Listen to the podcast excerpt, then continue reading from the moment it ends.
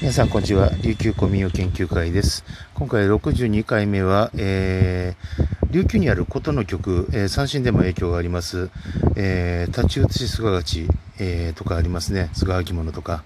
そういったものに関してですね琉球層に関してちょっと少し考察をしたいと思います。まずですね琉球総曲というのは一体どこから来たのかということですね。えっと、これに関してですね、まあ、あの、八橋流説だとか、まあ、つく、つくし流説とかいろいろあるわけですが、まずですね、えー、事実関係をまとめたいと思うんですが、えー、っとですね、1702年にですね、えー、欧米によって、あの、稲峰清純という方がですね、薩摩の服部清左衛門、えー、正真正弘という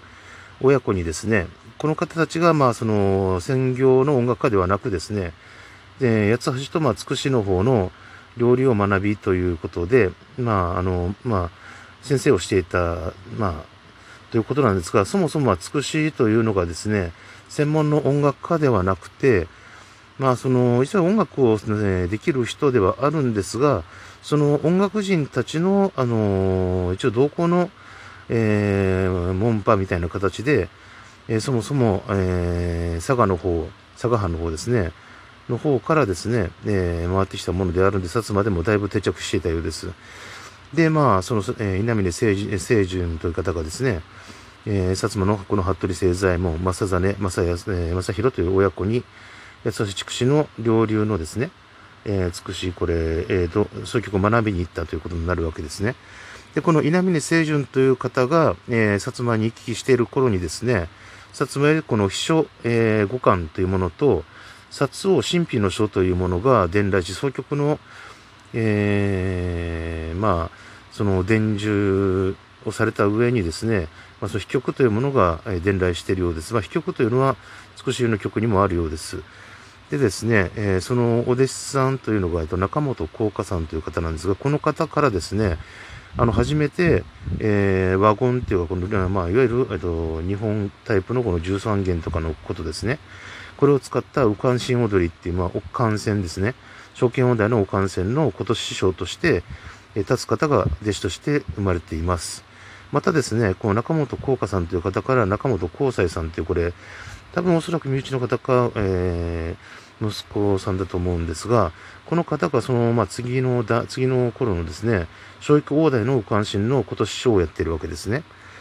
で、えっ、ー、と、ここからなんですけど、これ現代に繋がっていくんですが、まず紅葉会っていうのが今あります。琉球総局紅葉会。こちらの方の流れからいきますと、この中本幸斎さん、小医工大の武漢新今年賞ですね。こちらから、えー、中本、えー、えー、これはどう、えーと、そうですね、えーと、中本、えー、幸喜という方の方に行くわけですね。それと、あと、あのー、えー、テトコン循環さん。えこれはあの、最初に総曲クンクンシーというのを作譜された方です。最初の、琉球初のですね。そして、えっ、ー、と、中本、中本光斎さんから、えー、伊波、伊波ですね。伊波幸喜さんという方に行った流れから、えー、さらに伊波高校さんという、えー、総曲クンクン詩を、まあ、中間節とかの、えー、昔節なんかを作譜してですね、現代の、えー、総曲クンクン詩というのを完成させる、えー、方が出ています。そしてその伊波高校さんから中里よし子という女性の総局の師匠が出まして、この、えー、項という字でつながる項の字と、これはあの、なん、えー、なんとか工業とかいう、そうですね、えっ、ー、と、工業芝居とか言って、芝居工業するという項の字ですね。に、これが、まあ、あの、伊波高校さんだとか、中本幸斎さんとか中本幸華さんでみんな項の字、この字使うわけです。それにですね、中里よし子氏という、よしこ、よ太陽のように文こと、えー、文、資料の死に子ですね。この、えー、頭、名前の頭文字、甲の字と陽の字を助けて、紅葉会という、これが、あのー、戦前に立った、えー、琉球で最古の、えー、総局の団体です。で、えー、転じてですね、戦後に、えっ、ー、と、系統としましては、えー、伊波後期、えー、という人からですね、玉城清十という人に、またですね、テドコン循環という方から、高江津長順という方にですね、えー、つながった師匠系統の人たちを軸にですね、立ち上がったのが、え、琉球総局保存会という団体になります。これが、えっと、琉球総局の、え、保存を保存する、え、2団体になっていくわけです。さてですね、この琉球総局なんですが、えっ、ー、と、八橋局なのか、それとも筑紫局なのかということに関してなんですが、まずですね、えっ、と、田辺久夫という、あの、東洋音楽学会にいて、あの、東洋楽器とか西洋楽器にも精通している学者さんがいました。この方がですね、戦前、この沖縄文化協会の会長を当時やっていらっしゃいました、ハゴン長州さんに対してですね、琉球総局は八橋ではなく、え筑紫総局であるという旨のことを、えー、おっしゃられ説明されたそうです。というのがですね、まずですね、琉球総局っていうのは一回ですね、その、東の総、えー、いわゆることですね、六元金とかです。それが廃れまして、もう一度そう入れ、この本土から、え、入れようというふうに画策しですね、で、1702年に、え、薩摩の方に向かわしたわけです。しかしですね、あの、その頃、1702年と言いますと、八橋兼業っていう方が生きていられた時期は1614年か1685年でして、約ですね、20年ほど、まあ、正確には17年ほど経過しています。で、この頃、師匠が亡くなって17年で衰退期なんですね。なので、八橋の弟子がまず、えー、ほとんど影響していない。まあ、まあ、その、薩摩特に影響する域にいない。それと特徴がない。あとですね、え八橋が加えたような変化が、そが、ことそのものにない。例えば、六段のものですね、えっと、六段菅垣とかのものに関して言いますと、まず基本的な音曲が同じであるが、旋律の方がですね、八橋以降の宮古節調を取った平城市ででと捉えてるわけではなく、あと、つくしと同じような雅楽の、えー、路線法で作られているということを指摘として上がっています。で、なぜそうなるのかっていうことに関してなんですが、まずですね、八橋とですね、八橋というのはまずつくしの方から学んで、もともと三味線と呼吸の師匠でもあったわけですが、総曲にも強くなった人なんです。しかしですね、つくし事というものはですね、そもそも九州久留米の僧、県、えー、県順という方がですね、天文年間、1532年から1555年以降に、えー、久留米、えー、善道寺の、えー、善道寺というお寺で、えー、行われていた雅楽の善道寺学、または筑紫学と呼ばれたもの、筑紫学ですね。この中から、こと伴奏の歌曲だけを独立させて、えー、組歌形式の奏曲として創始したというものなんですね。これをまあ後世につくしごと舞師は、えー、つくし流奏曲、あるいはつくし流なんてことを言うわけ、呼ぶことになっているわけですね。で、その賢順の弟子の法水さんという方が江戸に出て行った頃にですね、八橋賢業というのは江戸の方に、あのー、三味線と呼吸師匠としてですね、言っていたわけですね。で、あのー、八橋さんという名前を何回か変えてらっしゃるので、あのー、例えばですね、江戸に行かれた頃っていうのがですね、あのー、えーと、上中兼業、あるいは上中と読むんでしょうか。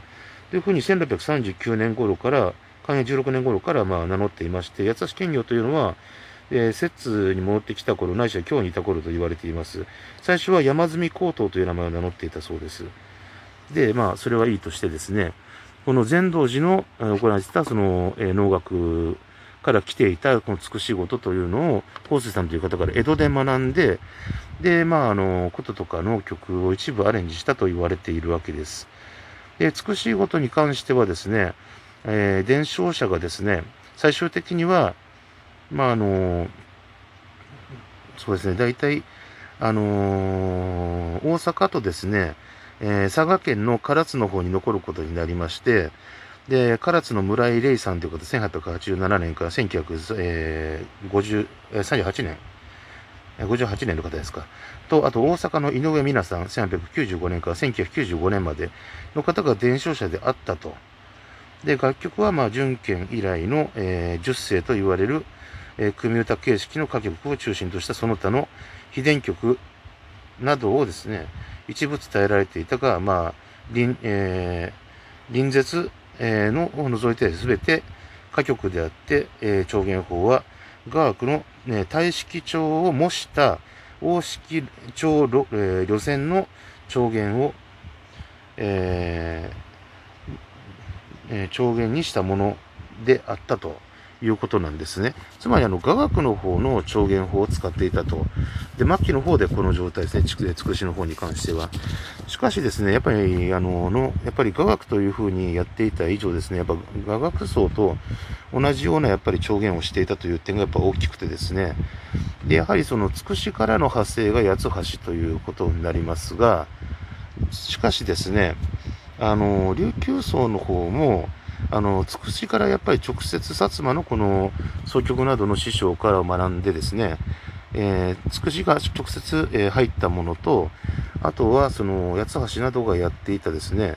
あの、いわゆる俗尊につながるような芸道現代は、えー、和楽器曲の、え影響というのも、え両方とも受けていたと思うんです。曲名なんかを見ててもそうなんですが、まずですね、6段と7段に関して、6段に関しては、あの、まあ一応あの、八橋作曲ということにもなっていますが、ちょっと怪しまれているところですが、7段も他人です。で、えー、1、2、3、4、5段に関しても、続曲が出た可能性があるとも言われています。えー、まあ、琉球総曲っていうのは本当にまだ、えっ、ー、と、これもよく分かっていないところが多いものなんですが、とにかくですね、えー、琉球総曲というのは、八つ橋かつくしかと言われたら私はつくしじゃないかと思っています。むしろ八つ橋の曲も少し盛り込んだものじゃないかなと考えています。えー、そんなわけで、えっ、ー、と、ざーっとですが、えー、琉球総曲について語っていました。それでは皆さん、次回お会いしましょう。